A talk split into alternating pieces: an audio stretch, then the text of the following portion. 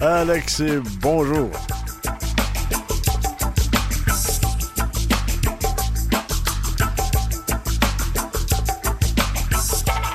Tu sais, dans la vie, il faut des alliés, hein? C'est bien meilleur. C'est important, puis on parle euh, beaucoup euh, d'alliés, entre autres avec les communautés LGBTQ+, mais la cause autochtone a besoin aussi d'alliés. Donc, on va parler avec un, grand allié de la, cause euh, des droits des peuples autochtones, Rodrigue Turgeon, en deuxième partie, dans notre deuxième entrevue. Pour commencer, on reçoit une artiste Inuk multidisciplinaire qui vit à Iqaluit. Elle s'appelle Isabelle Chapado. Multitalent. Multitalent.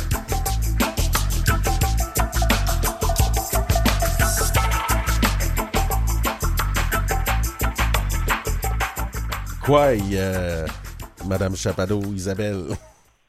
Allô? Ça va? Ça va bien ce matin? Oui, ça va bien, merci. C'est vous? Oui.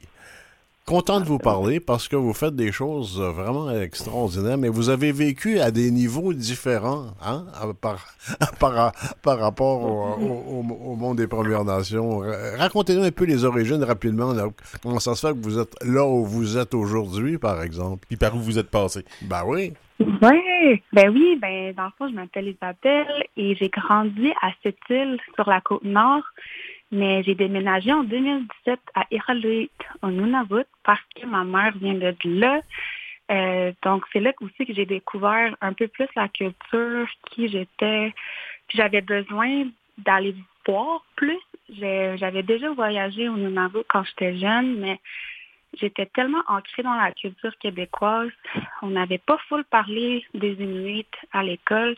Donc, on dirait que j'étais pas intéressée à en apprendre plus. J'étais pas peut-être consciente assez. Jusqu'à temps que j'étais dans l'adolescence, dans le vouloir d'en apprendre plus. Puis euh, je pense que je trouvais que ma famille au nord était un peu loin aussi, donc j'étais allée les visiter. À la base, j'étais censée rester un mois, mais j'ai vraiment découvert vite qu'il y a tellement belle, une grosse culture forte, les Inuits. Euh, tout autant dans la nature, dans l'art, dans la culture, la langue. Puis ça m'a vraiment choqué au début. C'est sûr que j'ai je trouvais ça difficile euh, de me retrouver là-dedans. Ben oui, tu disais, tu disais que tu étais très ancré dans la culture québécoise, euh, mais là, quand tu es rendu là-bas, est-ce que tu t'es déquébéquisé un peu? Oui, mais on peut dire ça nous-mêmes dans le sens que, tu sais, c'est sûr que j'utilise toujours mon côté québécois dans certaines créer des liens, puis parler de mon côté plus autochtone aussi. Puis depuis ce temps-là, ben, j'ai fait le travail le plus possible en apprenant la langue, en, en écoutant les gens, en allant en rencontre des, des Inuits aussi. Là. J'ai beaucoup travaillé dans le public. Euh, j'ai vraiment tout fait pour euh, aussi comme être reconnue un peu d'un certain sens que les gens pensent pas que je suis c'est qui elle, tu sais. euh, surtout dans le sens où j'ai toujours été un peu artistique aussi. Donc, euh, quand je me suis concentrée plus dans l'art inuit, ben, j'ai fait d'autres rencontres aussi qui sont tellement incroyables, des gens qui, euh, qui ont aussi une, euh, qui sont bons à expliquer la culture, à la partager par l'art aussi. Puis ça, c'est quelque chose qui me manquait beaucoup quand j'étais au Québec. Je trouve que l'art était très individuel, c'était très pour soi-même. Puis là, de le faire en groupe avec des gens qui étaient passionnés de partager, euh, ça m'a vraiment fait du bien. Est-ce que traditionnellement, chez les Inuits, on faisait ça en groupe? Oui. Oui, c'était vraiment les, les femmes, ils restaient dans les, les igloos, puis les hommes allaient à la chasse, à la pêche. Les femmes créaient énormément euh, de vêtements, de, bijoux, d'accessoires, de jeux pour enfants, euh, tous ensemble, puis euh, créer une petite communauté comme ça. Adolescente, j'imagine que vous parliez surtout français, un peu anglais. Arrivé à Iqaluit, ça a dû quand même être une adaptation pour pouvoir reconnecter avec la famille, les, puis se faire des amis, puis tout ça, puis apprendre la langue. Est-ce que ça s'est fait quand même rapidement? Oui, ben c'est sûr qu'aujourd'hui, je suis dans un moment où est-ce que ça va bien. Tu sais, j'ai passé dans un chemin où est-ce que je me demandais justement est-ce que j'étais assez inuit, euh, je comprenais pas les gens. Mon anglais était vraiment pas bon. J'ai dû le pratiquer. J'avais vraiment de la difficulté, j'étais gênée. Mais j'aime les, les, défis, on va dire, où j'aime me pousser, me mettre dans des, des moments un peu plus euh, gênants pour parce que je sais que après est tellement important, il est tellement beau quand tu crées des liens. Euh, ça se fera pas tout seul. Il faut faire l'effort pour créer des liens. Puis souvent, moi, je le faisais par le sport. J'aime aussi le sport. Donc, euh, il y avait des sports à Puis C'est là que j'ai créé beaucoup de liens avec des, gens de la communauté. Quel sport? Je fais beaucoup de volleyball, puis on se faisait des signes. J'étais tellement pas bonne en anglais que on se faisait des signes des mains, puis on essaie de se comprendre, puis après quelques mois, ben j'étais meilleure en anglais, là, mais dans les débuts, les termes, souvent, je les apprenais en français, au Québec, puis là, les termes de sport, des termes anglophones plus précis aussi quand tu parles, mettons, de la médecine ou des, sujets plus sérieux. J'avais la misère avec les gens, mais finalement, ça s'est euh, ça s'est placé, puis c'est important de continuer puis de pousser fort là-dedans parce que c'est ça, tu crées des liens avec des gens incroyables. Puis c'est vrai qu'il y a un moment qui est plus euh, malaisant, tu plus gênant, ou que tu te reposes des questions, tu te remets en question, est-ce que je suis à la bonne place? Tu es un peu, un, on va dire en anglais, outsider, tu sais, sens pas euh, inclus tout le temps parce que là, je, comprenais pas nécessairement les blagues. ça a été un chemin, mais je pense que c'est ça, il faut euh, se motiver à le faire. Il faut se motiver à le faire. Puis là, après ça, l'anglais, ça a été l'inuktitut, j'imagine? Oui, c'était une langue à la fois. Je, je savais que je pouvais c'était déjà difficile. Mais l'Inuktitut, euh, il y a une école Inuktitut que tu peux euh, t'inscrire à Iqaluit, qui est maintenant à temps plein que pour les Inuits. Ça fait depuis 2020 qu'ils ont mis ça en place. Donc, on met des choses en place pour garder la langue aussi vivante parce que c'est pas juste les gens qui ont quitté le Nunavut qui ne parlent pas la langue, mais même les gens qui vivent au Nunavut euh, euh, pratiquent plus l'anglais. Je pense à Iqaluit, qui est la capitale, c'est très anglophone. Ben, c'est pour ça sur Internet que tu as voulu expliquer certains termes dans les différentes langues, là, en Inuk, en mm-hmm. Inuit, en Inuit, en Inou, etc. Oui, c'est important pour moi d'amener l'information en français aussi parce que moi-même, je l'ai vécu, il n'y a pas full d'informations euh, en français, puis il y a des gens qui ne parlent pas l'anglais ou qui ne vont pas nécessairement aller lire un texte qui est juste en anglais, ça va moins les intéresser. Les expressions sont différentes aussi, les termes, euh, juste les lois ou par rapport au gouvernement, ou dans le sens où c'est des lois par rapport au territoire du Nunavut, qui c'est des termes utilisés très anglophones de franciser ça, des fois, ça fait du bien pour partager l'information euh, avec les gens du Québec aussi. Puis je pense beaucoup, beaucoup au Nunavik dans mes informations aussi. il y a le Nunavik qui est au Québec. Euh, y a aussi des Inuits euh, proches de nous au Labrador. Donc, c'est important de, partager l'information en français. D'être une artiste comme ça dans le Nord pour pouvoir espérer en il faut, j'imagine, essayer de développer un marché dans le sud. Euh, est-ce que tu visites des powwows? Est-ce que est-ce que tu as des stratégies pour pouvoir vendre tes, euh, ton art plus, euh, plus au sud? Oui, c'est important de créer son nom parce que c'est sûr que les opportunités sont moins grandes dans le Nord, mais on a quand même des boutiques qui, qui ont de l'espace pour les artistes inuits. Pour ce qui est des powwows, ben oui, c'est le fun aussi le reconnecter avec d'autres cultures autochtones. On n'a pas nécessairement l'opportunité souvent de le faire ou dans le passé. Là. Donc, euh, les powwows, pour moi, c'est de rencontrer d'autres cultures. C'est beaucoup par rapport aux gens. C'est euh, moins par rapport à mon nord. Je te dirais que pour mon nord, c'est beaucoup en ligne, d'en parler, euh, de le faire avec des amis aussi, d'aller de, faire des événements. Je vais plus faire des événements que des powwows. Ottawa, j'étais à Ottawa. Et à Ottawa, il y a beaucoup d'événements pour autochtones, Inuits et autochtones. Oui. Donc, euh, donc Isabelle, Isabelle, j'aurais une question. Profitez de ta présence avec nous pour une question tout à fait technique. Ça fait longtemps que j'admire l'art du perlage. Et en fait du perlage, toi, dans, dans, tes travaux. Mm-hmm. D'où ça vient, ces, ces, petits morceaux de verre? C'est quand même pas local, ça. Ça vient d'où? Euh, en fait, les Inuits, on utilisait, c'est vrai, plus culturellement la peau de phoque, de caribou pour faire nos bijoux, nos vêtements. puis est arrivé aussi plus tard.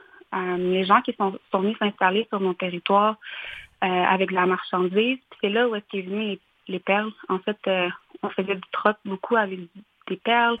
Les Inuits travaillaient beaucoup pour les pour les gens qui venaient s'installer sur nos territoires en créant des vêtements et On offrait en échange des, perles. Donc, ça s'est comme ancré dans notre culture euh, petit à petit. Puis maintenant, on l'utilise vraiment comme décoration, comme un, plus aussi. Puis c'est un talent là aussi de, de, patience. Puis de, euh, c'est calme aussi quand tu perles. Ben, c'est un moment où est-ce que tu dois te concentrer. Puis euh, c'est un bon moment de, de partage aussi quand tu le fais en groupe. Mm. Est-ce que tu arrives à vivre juste de ton art ou il faut que tu ailles un autre travail à côté aussi euh, avec Alouette? Euh, pour moi, c'est sûr que euh, j'ai besoin de d'être avec des gens. Puis il y a beaucoup de travail important de plus en plus qui s'installe au Nunavut par rapport à des organisations qui sont inuites, pour moi, c'est important d'amener à la communauté aussi. Je trouve que pour moi, être artiste, c'est, vague. Dans, la, dans les en fait, il n'y a pas de traduction pour être artiste. Donc, euh, c'est juste d'être, puis de créer, puis de, de mixer ça avec mon quotidien. Fait que je pense pas que je serais capable. Je pourrais, là, tu sais, je sais pas, c'est, c'est un terme assez vague, mais euh, peut-être qu'un jour, je vais être intéressée à, créer, à vendre, mais j'ai vraiment le goût d'être dans ma communauté, euh, d'être là aussi pour certains. Euh, euh, je pense par exemple aux enfants, à la jeunesse. Il y a encore beaucoup de côté family services. Ouais. Un manque de travailleurs autochtones. Je pense à l'éducation aussi, un manque d'inuit. C'est important aussi de se rappeler que on, il y a la possibilité de s'impliquer aussi dans, la communauté. Il t'a dit quelque part que tu étais très intéressé à tenter de déconstruire les mythes. Qu'est-ce que tu voulais dire exactement? Euh, juste par rapport à les idées préfaites, peut-être, qu'on a des Inuits, euh, surtout côté francophone, je pense qu'on a comme une idée préfaite du Nord c'est comme si on voyait le Nord comme un, paysage, c'est beau, il y a une petite culture, mais on ne connaît pas les, villages, les villes. Euh, l'histoire aussi, je pense, c'est de reprendre notre histoire qui n'est pas dite dans les écoles. Puis je pense même au Nunavut, on a un curriculum, c'est le curriculum de l'Alberta. Puis souvent, euh, beaucoup de jeunes, je ne sais pas comment c'est vraiment aujourd'hui, mais beaucoup de jeunes Inuits n'ont pas eu la chance de vraiment parler d'eux ou d'entendre parler d'eux. C'est que c'est de d'aussi d'amener les non-autochtones à entendre notre histoire, mais de, penser aussi aux Inuits qui, qui vivent dans la modernité, de d'avoir accès à de l'information aussi. Puis ça, je le reçois beaucoup là, comme retour, des belles discussions avec des personnes Inuits qui n'étaient pas au courant de certaines choses. Des fois, on n'en parle pas dans notre famille. C'est que, moi. Je pense aussi, tu sais, avec euh, le système de protection de la jeunesse, puis je sais pas comment ça fonctionne euh, au Nunavut, euh, qu'est-ce qu'on appelle la, protection de la jeunesse au, Québec. on voit beaucoup, beaucoup d'enfants qui sont envoyés à des milliers de kilomètres de leur communauté. qui vivent dans un monde un peu comme toi, qui sont pas rattachés, qui ont peut-être pas autant de contact avec leur culture qu'ils l'aimeraient. Puis on entend beaucoup d'histoires, justement. Toi, ton, parcours a l'air vraiment fantastique parce que tu as réussi à te reconnecter. Tu as eu euh, toute cette résilience-là pour apprendre l'anglais, apprendre, apprendre après ça euh, les Nuktitut. Mais euh, j'entends parler de beaucoup d'histoires de ces enfants-là qui qui n'ont pas nécessairement eu cette chance-là, peut-être d'avoir de la famille ou d'avoir un mm. point de chute dans leur communauté. Est-ce que est-ce que tu penses que qu'est-ce que tu fais dans tes chroniques pourrait peut-être aider ces jeunes-là? Puis, au-delà de, ça, comment on, peut faire en sorte pour que ces jeunes-là qui ont droit à leur culture, ont droit à leur langue, puissent y avoir accès? Euh, c'est une grosse question. Hein?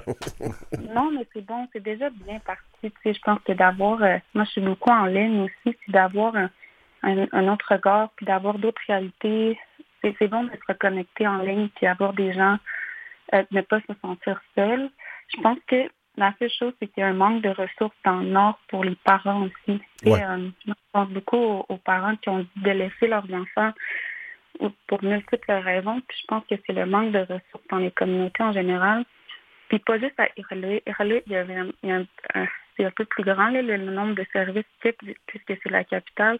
Mais il faut penser aussi aux autres communautés où est-ce que les gens, tu sais, ont c'est ça, c'est très fermé, isolé par rapport euh, à leurs besoins euh, santé mentale, par exemple. Mais j'y crois, je crois vraiment que c'est ça de juste en parler, nous, en tant qu'Autochtones, de parler de la santé mentale, de, de, trouver des activités en nature. Je vois de plus en plus de jeunes Inuits arrêter de consommer. ça, ça me fait tellement chaud au cœur parce que je pense que ça fait comme une roue. C'est plus qu'on en parle, plus qu'on plus qu'on on parle des effets, des bienfaits de ne pas consommer, ben les gens sont intrigués, puis je pense que ça fait que du bien de d'avoir de la représentation aussi. De pouvoir se voir, oui. On a, peu de représentation inuite encore aujourd'hui. On parle pas beaucoup. On, c'est moins courant peut-être.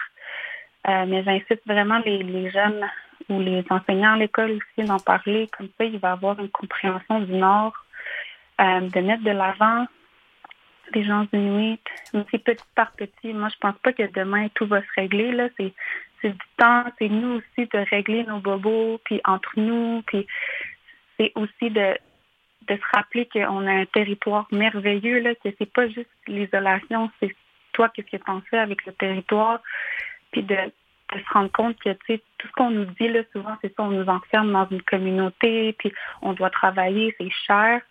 Mais je pense que si on, travaille fort en nous à créer des opportunités, à créer des endroits euh, safe, comme on dit, là, des endroits où est-ce qu'on peut se rencontrer, euh, il faut aussi de la stabilité. On a souvent des gens de l'extérieur qui viennent nous aider peut-être, mais ça reste pas. Ça, ouais, il y, a ça, ça tourne un peu. Il y a un roulement. Isabelle Chapado, euh, je sais qu'en Inuktitut du euh, Nunavik, on va dire Nakurmik. Je pense que par chez vous, on dit quoi, quoi, quoi, quoi mais peut-être me, me, le répéter comme il faut. Oui, euh, on dit Nakurmik aussi et ah. on dit Kuyanami. Kuyanami, parfait. Moi, je vais le dire en français, merci beaucoup. oui. C'était ben, super intéressant. Puis on peut euh, te retrouver, j'imagine, en tapant ton nom euh, sur TikTok, Instagram. Puis tu as aussi une boutique en ligne, donc sur Chouachiche Market slash vendor slash I-A-S-P-I-U. Oui, Isapiu. Euh. Vous me trouver, là, ça va être dans ma bio. Mais merci beaucoup pour. Euh, Bonne journée. Bonne journée. Au revoir. Bye.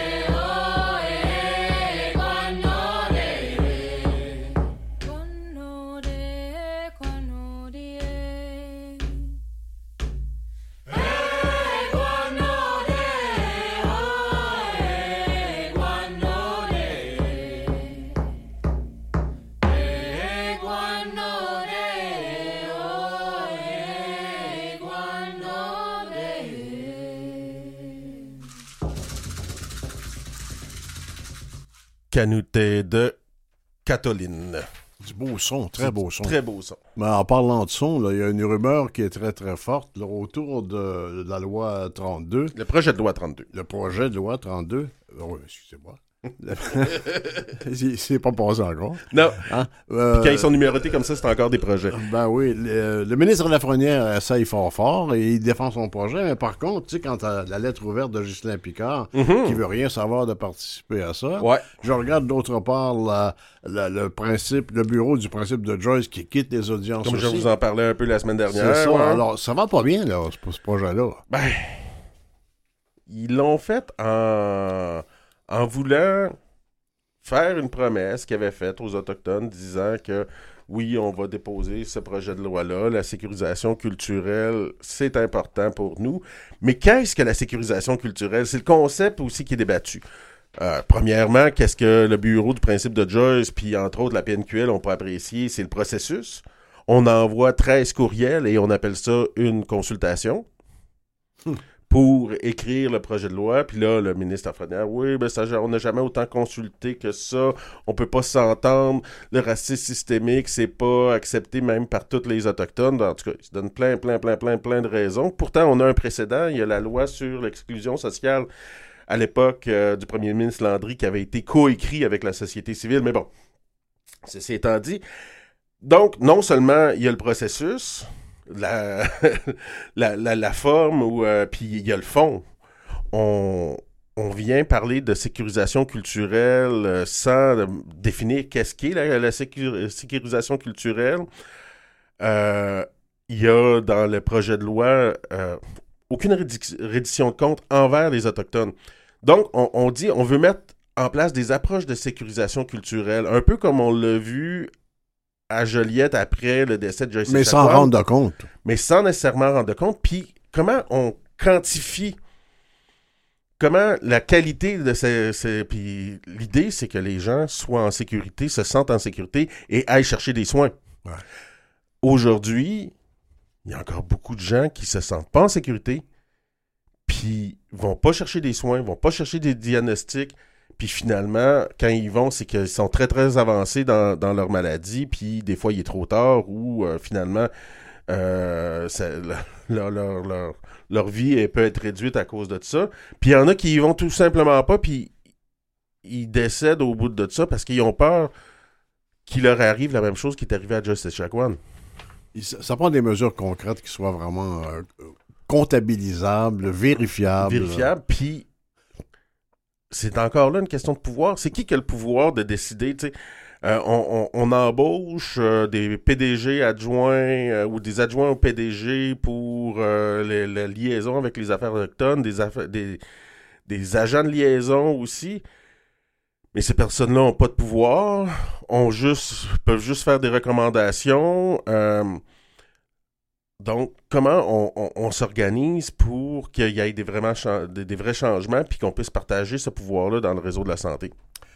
On peut pas ne pas parler, Alexis, de la grande marche euh, hein, organisée par le docteur Stanley Volant, là, avançons ensemble vers Oui. la réconciliation euh, avec les dates euh, qui sont prévues à cet effet. Là. Mamou euh, Nika- Ni- Nicadeto du docteur Volant, oui, oui, oui, il y a une grande, grande marche euh, qui, vont, qui va se dérouler euh, à travers plusieurs villes euh, le long de la, de la, de la côte euh, du. C'est important parce que la- dans la solidarisation et, et- et des, des Autochtones en général, c'est très important parce qu'il y y, a plus qu'une Première Nation qui est impliquée là-dedans. Oui. Euh, Mastoyache, on parle beaucoup ces Uh-huh. temps-ci là, des protections de la jeunesse. Là.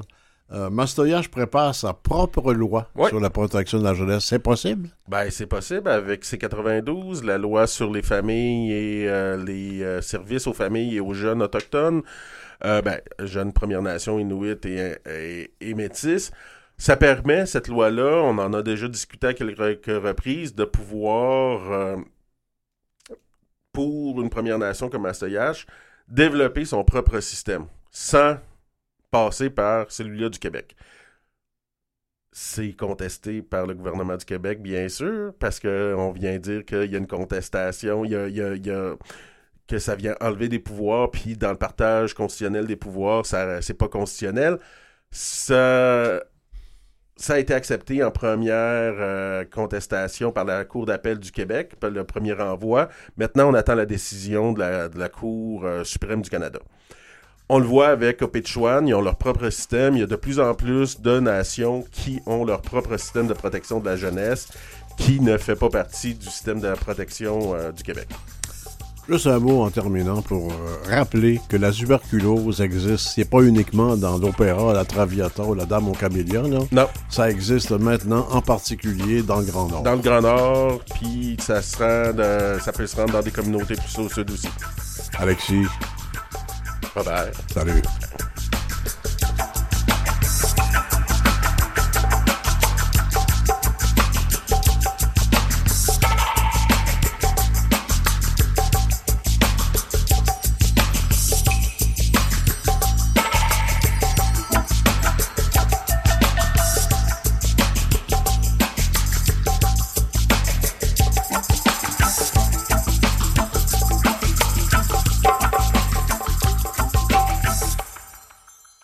Écoutez Coué Bonjour avec Robert Blondin et Alexis Wawanolwat. Comme je te disais tantôt en ouverture, Robert, on a besoin d'alliés euh, dans nos causes, puis on a avec nous un grand allié. Un, allié personnel en premier, c'est un ami. Euh, je peux dire que. On sait bien, il est avocat. Oui, ben, il est avocat. Ben, à l'Université de Sherbrooke, euh, j'arrive dans ma, première journée où on distribue les les, agendas, puis toutes ces affaires-là. Puis on n'a pas Rodrigue qui fait tout le temps du bénévolat, est tout le temps impliqué. Et euh, il me donne, il me donne l'agenda, puis il me dit Ouais, je t'ai vu sur des pancartes électorales quand j'étais jeune. Faut, faut qu'on se reparle. Quelque chose dans le genre, hein? Fait que là, euh, comme de fait, on se reparle. Puis, euh, Rodrigue est, est, très, très, très, très bon élève et très bon rédacteur aussi. Et il m'a donné beaucoup, beaucoup, beaucoup de coups de main, entre autres, euh, quand c'était le temps de faire des mémoires ou des, affaires comme ça, des, euh, des essais. Donc, euh, je peux dire que ça fut un, de mes grands alliés dans ma réussite scolaire.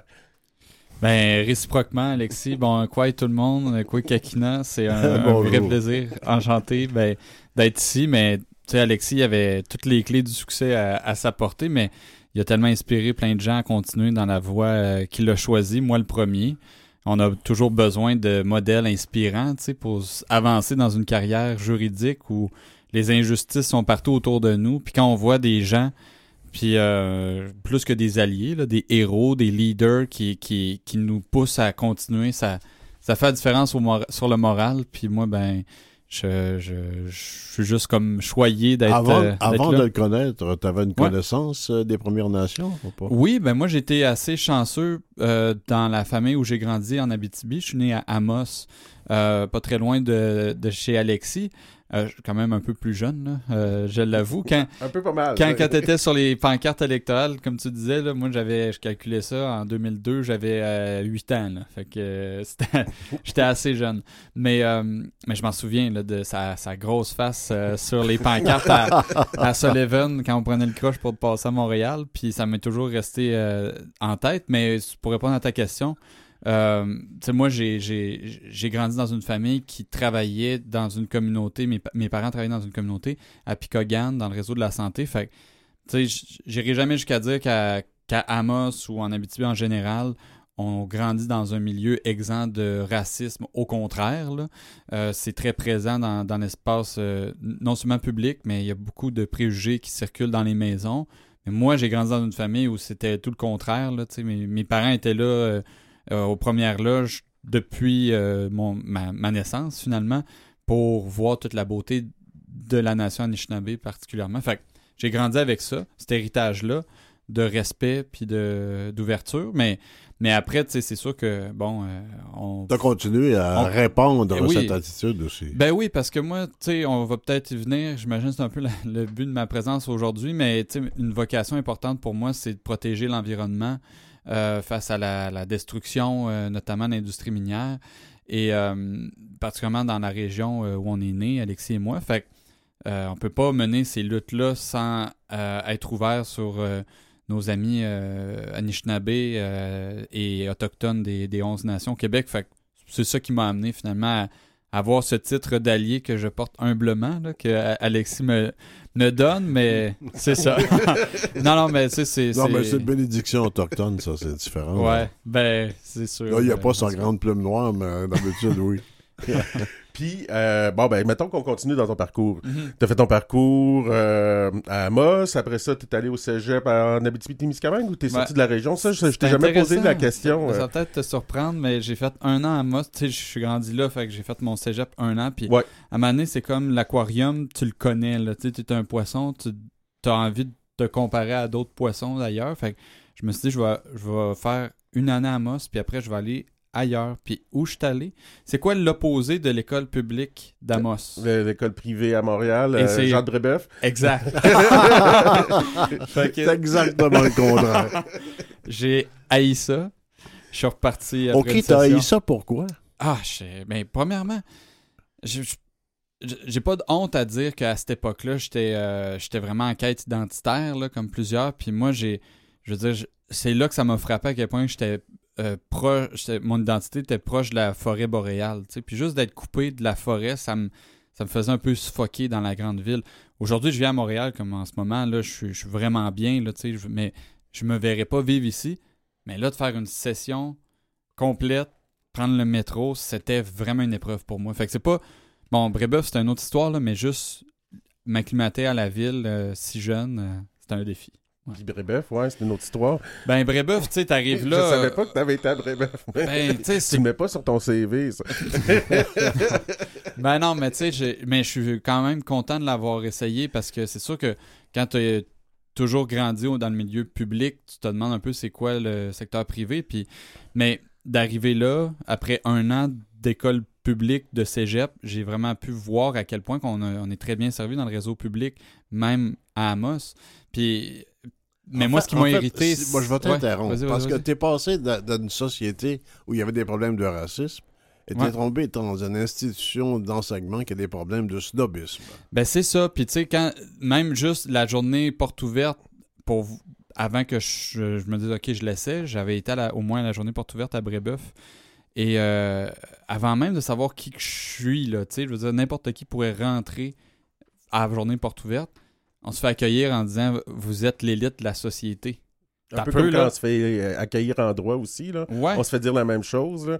je Écoute, moi, je suis beaucoup plus vieux que vous, puis quand j'ai commencé mon cours classique, moi, au collège Grasset, Ouais. le supérieur nous a dit Vous venez de choisir, vous ne toucherez plus jamais aux pelles, vous êtes des gens de crayon. Ouais. Ben, C'est pour- bol, ouais. euh, c'est la même chose, hein, ça fait partie de l'élite, la même Ouais. affaire. Fait que moi, ça, ça m'avait un peu heurté, là, parce que, je veux dire, euh, je connais plein de gens super intelligents qui ont grandi euh, autour de moi dans le secteur public, puis, euh, qui mènent des carrières e- extraordinaires, tu sais, pour l'avancement des causes sociales. Fait que bref, mais ceci dit, il y a aussi des personnes que j'admire qui ont été dans les institutions privées, dont Brébeuf. Ben, tout ça pour dire, pour dire que ça dépend de chacun où on est bien. Moi, j'étais pas bien à Brébeuf, je suis retourné à Amos pour faire le cégep. Après ça, c'est là qu'on s'est rencontrés à l'Université de Sherbrooke. Ouais. Puis, Mais euh, le, ouais. le- le- le- le droit, il était venu comment dans tout ça? T'as- Ben- tu viens d'une famille qui est plutôt dans, dans le secteur euh, médical. C'est euh, vrai. Puis moi, je voulais. Écoute, ça a été toujours la question de l'environnement des animaux. Puis euh, je vais te dire aussi- assez simplement, je n'étais pas assez fort pour être vétérinaire. fait que je me suis dit, si je peux pas soigner les animaux, je vais pas les assez bon, défendre. t'étais pas assez bon en maths, fait que, Exact. en sciences, C'est fait ça. que t'es devenu avocat. Ben ouais, mais, Ce qui arrive à beaucoup de monde. oui. mais, mais moi, c'était Je pas dans qu'il y avait quelque chose. Mais c'est que je voulais vraiment aider la nature. C'était ça. Je me voyais de même, puis, puis que ça soit en soignant ou en défendant, finalement, je- ça a été la deuxième option. Puis je, je je, je suis bien correct avec ça, mais j'aime bien la science. euh, puis à l'Université de Sherbrooke, qui offrait la possibilité de faire un programme qui combine euh, droit et sciences de la vie, là, fait que biologie. euh, Fait qu'en faisant son, son bac, lui, il s'est tapé une maîtrise aussi en même temps. ouais, en Un gars biologie. d'Amos. Ouais, c'est ça. Mais moi, quand j'ai pris ce parcours-là, c'était pas pour travailler pour des compagnies pharmaceutiques, c'était vraiment pour défendre l'environnement. Puis sais, ça m'a amené à faire ce que je fais aujourd'hui. Puis, euh, Alors, qu'est-ce que tu fais aujourd'hui? Ben, avant, Ah. avant, on- avant de Ouais. faire qu'est-ce Ah, ok, fait aujourd'hui, il a quand même travaillé, il a quand même travaillé pour la commission, euh, vient donc, euh, commission sur certains services publics, écoute, respect et réconciliation. C'est ça. Et c'est en plein ça. Puis d'ailleurs, ben là, je te retourne l'appareil là, quand euh, on disait au début de l'émission qu'on on s'est toujours aidé dans nos parcours respectifs. Moi, je voulais, à ce moment-là, je finissais le bac euh, en droit. J'ai pris une pause avant d'aller faire le barreau. Je n'étais pas certain de le faire un jour, mais là, finalement, euh, quelques années plus tard, je suis allé euh, passer l'épreuve.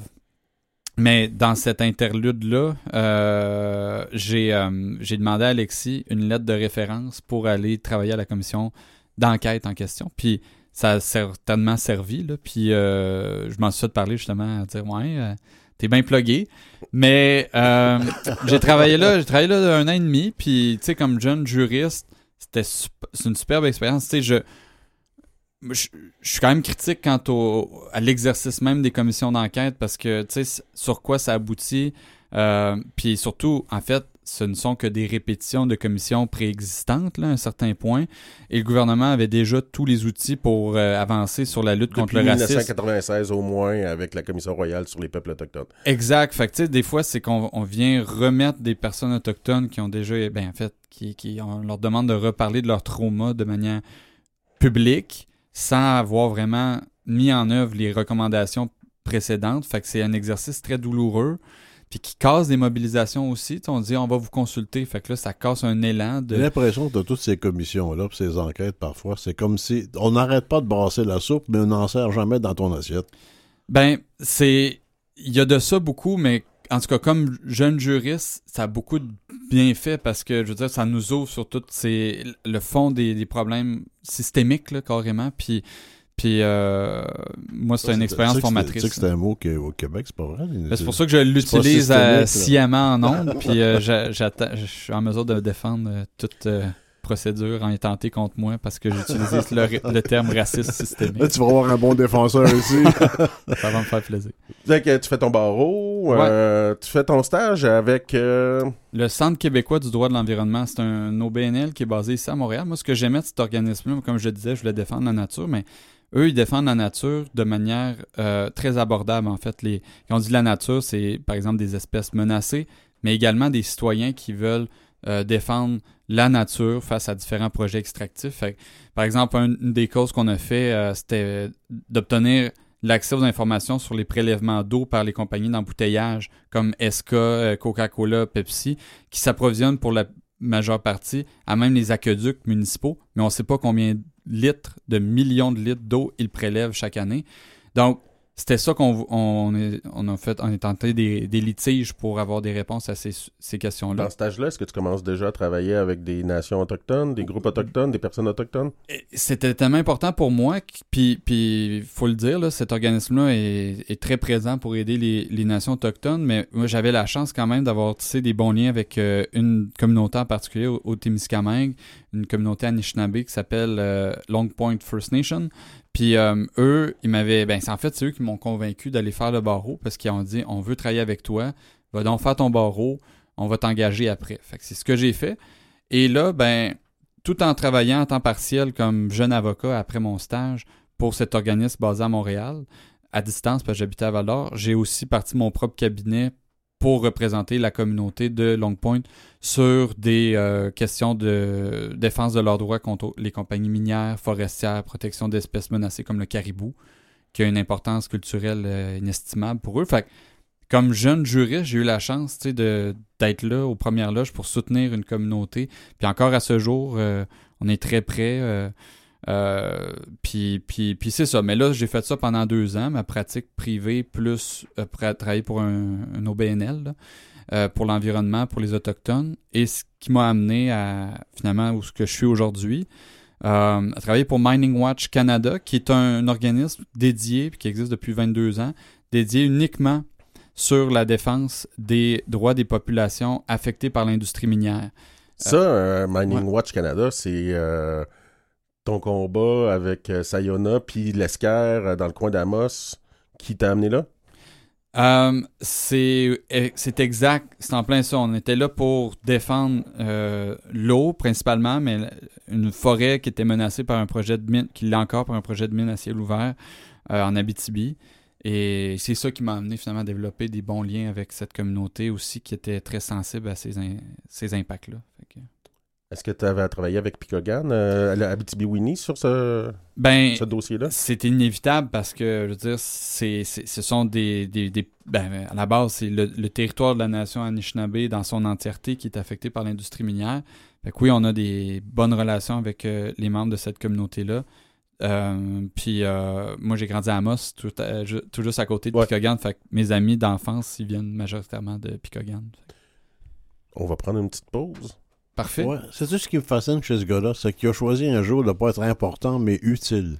Ouais, c'est ça. On peut dire, ben, utile pour qui? Euh, Peut-être pas pour l'industrie minière, là, mais. euh, Pour la nature. Parfait.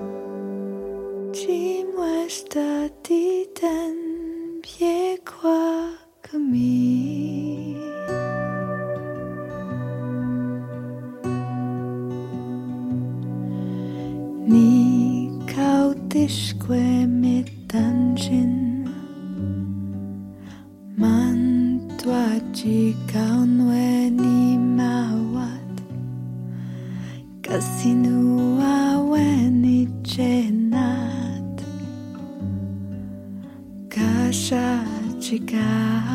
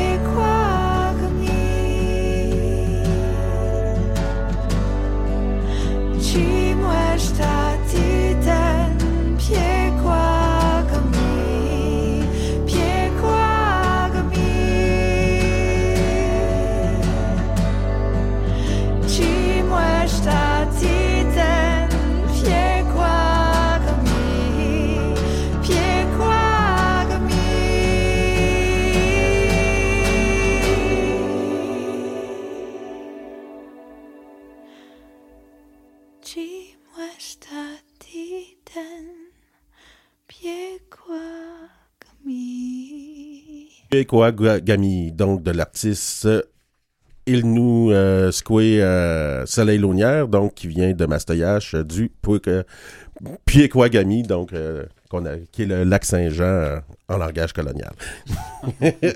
on est de retour avec Rodrigue. On a parlé un peu de ton Rodrigue parcours. Turgeon, Rodrigue- tu le connais, mais là. Donc, co-porte-parole de Québec Meilleure Mine. Euh, C'est un, c'est un beau, un beau Oui. titre, d'ailleurs. Co-directeur. C'est c'est meilleur en français qu'en anglais.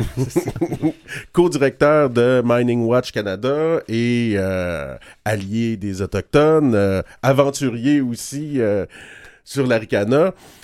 On, je, Parle-nous un peu là, de, de, de qu'est-ce qui t'a. On a parlé de qu'est-ce qui t'a amené à Mining Watch Canada, puis euh, est-ce que être avec euh, co-porte-parole, euh, ça fait partie de ta de- de- description de tâche pour Québec Meilleure Mine avec Mining Watch Canada? Ben, je veux pas endormir les gens, mais en fait, c'est ça. Je travaille, je travaille pour Mining Watch Canada. Ouais. C'est ça mon, je dirais pas mon employeur parce qu'on est co-directeur de toute la gang. C'est une organisation horizontale, fait qu'on on partage les tâches administratives, puis euh, on vote nos propres salaires, mais aussi on, on, on- on se partage la job plate, si tu veux. Et euh, on- notre mission, c'est de soutenir les gens qui sont affectés par les minières canadiennes partout dans le monde. Ouais. Parce que c'est important de mentionner que 60% des compagnies minières partout dans la- sur la planète sont canadiennes. C'est pas l'Institut Fraser qui disait que le Canada est un paradis fiscal des compagnies minières? Absolument. Ben, il n'y a pas juste euh, l'Institut Fraser qui le dit, mais euh, c'est- reconnu parce que le Canada met tout en place au niveau juridique pour faciliter l'enregistrement à la bourse des compagnies ici, principalement à la bourse de Toronto. Donc, on sait que de nos, de nos compagnies vont faire euh, des exactions contre des peuples autochtones, entre autres au Guatemala ou en Absolument. Amérique du Sud ou même en Afrique, j'imagine.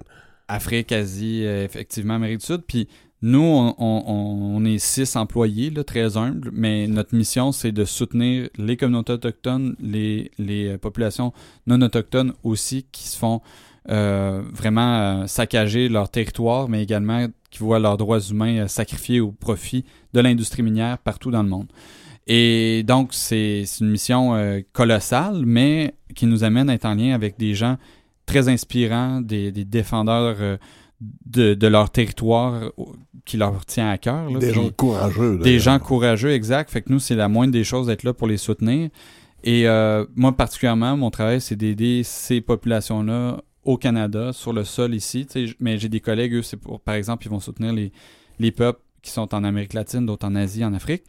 Euh, et ça m'amène à travailler en- de manière très près avec euh, les peuples autochtones du Québec, les communautés non autochtones du Québec. Et, de là, justement, vient mon implication pour la coalition Québec Meilleure Mine, qui regroupe 40 organismes syndicaux, euh, des municipalités, des associations de médecins pour l'environnement, des comités citoyens, et j'en passe, qui sont euh, rassemblés pour exiger un meilleur encadrement des mines au Québec. Puis là, ben, cette coalition-là a désigné un, un porte-parole, et euh, c'est moi et depuis deux, deux ans maintenant. Et euh, c'est un, c'est un privilège pour moi. Euh, La coalition a célébré ses 15 ans euh, ben, cette semaine, lundi. Ben oui, lundi dernier, présent, je, je suis venu faire un tour à la première partie, puis c'était important pour vous euh, d'inclure des Autochtones pour leur donner la parole, mais aussi euh, des artistes autochtones. euh, puis ta, ta co-animatrice, je pense, qui était euh, Ewandat aussi. Exact, c'est ça. Fait qu'on a eu une ouverture, ben, une prière d'ouverture, puis des enseignements par un, un, un aîné de la nation Kanyen-Genaga. Après ça, on a eu effectivement ma co-animatrice pour l'événement qui était Véronique Picard, Wendat. Euh, on a eu euh, Mathieu tout de suite après qui est venu avec euh, deux chansons, dont euh, qui, a, qui a également fait un Makoucham. Et on a poursuivi avec deux femmes autochtones, deux jeunes femmes leaders. Inou, Laura Fontaine, Marie-Philippe Ménard, respectivement de Magnotenam et de également. Exact, c'est ça. Et là, ça nous a mené euh, ensuite à faire tirer une toile de Frank Paulson qui avait fait spécialement pour nous. C'est un artiste Anishinaabe de Long Point euh, au Témiscamingue. Et euh, voilà, puis on a eu d'autres toiles également de l'artiste euh, Sherilan Brazo de Kitchsakik. Comment on fait pour pas reproduire des patterns coloniales euh, dans des organisations comme ça? J'ai Mhm. souvent eu ce, ce commentaire-là de la part de, de personnes autochtones qui Ouais. voyaient des groupes écologiques débarquer, leur dire bon, ben, on va faire ça, ça, ça, comme ça. Et euh, finalement, les groupes écologistes, oui, peut-être avaient un but de protection du territoire, mais euh, reproduisaient des patterns coloniaux. Il faut être constamment à l'affût de ça. Puis euh, moi, le premier, là, c'est, en fait, c'est la cause qui, qui me tient le plus à cœur Parce dans que, le mouvement environnemental euh, de ne pas reproduire ça. Moi-même, en étudiant en droit, des fois, je me dis, bon, ben, je, je légitime un système Mhm. très colonial. Euh, Puis t'as ta formation en droit qui est, qui est, qui est très, très, très cadrée et avec un serment qui est très colonial aussi. Ben, tu sais, c'était un peu le but de la soirée aussi quand on l'a fait. Puis notre organisation n'est pas une, euh, la coalition Québec Mermine n'est pas une organisation autochtone. Contrairement à Mining Watch Canada, notre conseil d'administration est composé à plus de 50% de personnes autochtones de partout au pays. Nos- notre euh, présidente, c'est une femme euh, qui est, euh, s'appelle Donna Chamok de la de la Première Nation, euh, Cri de Moussouni euh, dans le nord de l'Ontario, mais il y en a des personnes inspirantes qui ont des mots à dire au niveau des, des, des enjeux miniers, des personnes autochtones, puis il faut leur donner une place. Et l'enjeu que tu soulèves, ben effectivement, c'est de ne pas être à l'écoute d'abord et de se prononcer pour ces gens-là. On voit cette erreur-là qui, est souvent reproduite, pas juste dans le secteur environnemental, dans tous les secteurs de la société. Mais quand vient le temps de vouloir protéger le territoire, à mon sens, en tant que personne écologiste, euh, c'est la, première étape, c'est de, donner l'information aux personnes qui sont directement visées. On, on connaît les territoires autochtones au Québec, c'est facile d'aller à leur rencontre, fournir l'information, de les outiller pour qu'ils puissent eux-mêmes prendre leurs propres décisions et de là, euh, voir à les soutenir.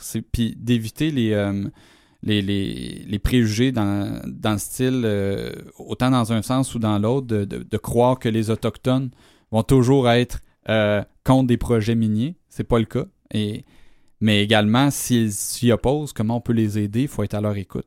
Mais ça, c'est exact. C'est pas tous les groupes environnementaux qui le font de manière exemplaire. Moi, je suis pas ici pour dire qu'on le fait de manière exemplaire. On peut toujours s'améliorer. Mais vous faites des résultats. Il y a des résultats qu'on peut. Ça commence à poindre à l'horizon, les résultats là-dessus. là. Absolument, mais tu sais, je veux dire, quand on regarde juste dans l'histoire euh, récente du Québec, euh, il y a eu une, une très belle euh, coopération des, des personnes non autochtones et de la nation Cri, par exemple. Ça, c'était euh, à la fin des années 2000.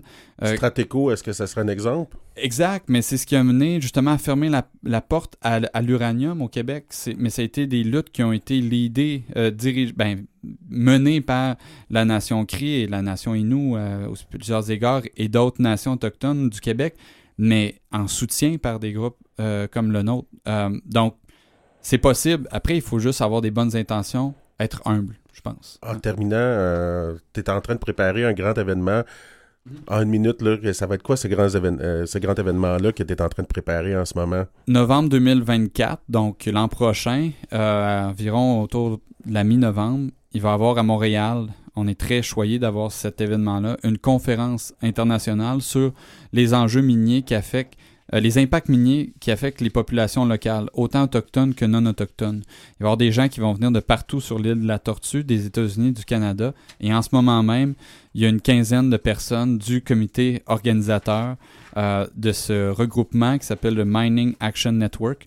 Et je me permets de juste de prendre quelques instants pour vous dire que c'est un organisme qui, trois fois par année, distribue une cinquantaine de bourses de 5000 dollars à des gens, de, des groupes de partout en Amérique du Nord, et principalement des groupes autochtones qui veulent se défendre face à l'industrie minière. 5000 dollars, ça permet d'aller chercher des expertises indépendantes, mais ça permet également de se faire entendre et ça fait toute la différence face à l'industrie minière. Fait que, euh, voilà.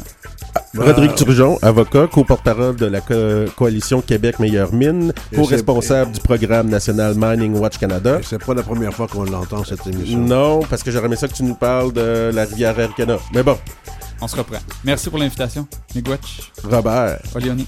Ben, c'est terminé. Ah Euh. Mathieu Tessier à la régie, euh, Claire Guérin à la recherche. euh, Robert Blondin à la co-animation, Sylvestre Déterre aussi à la recherche. Maître Turgeon, merci beaucoup. Olioni. Miigwech.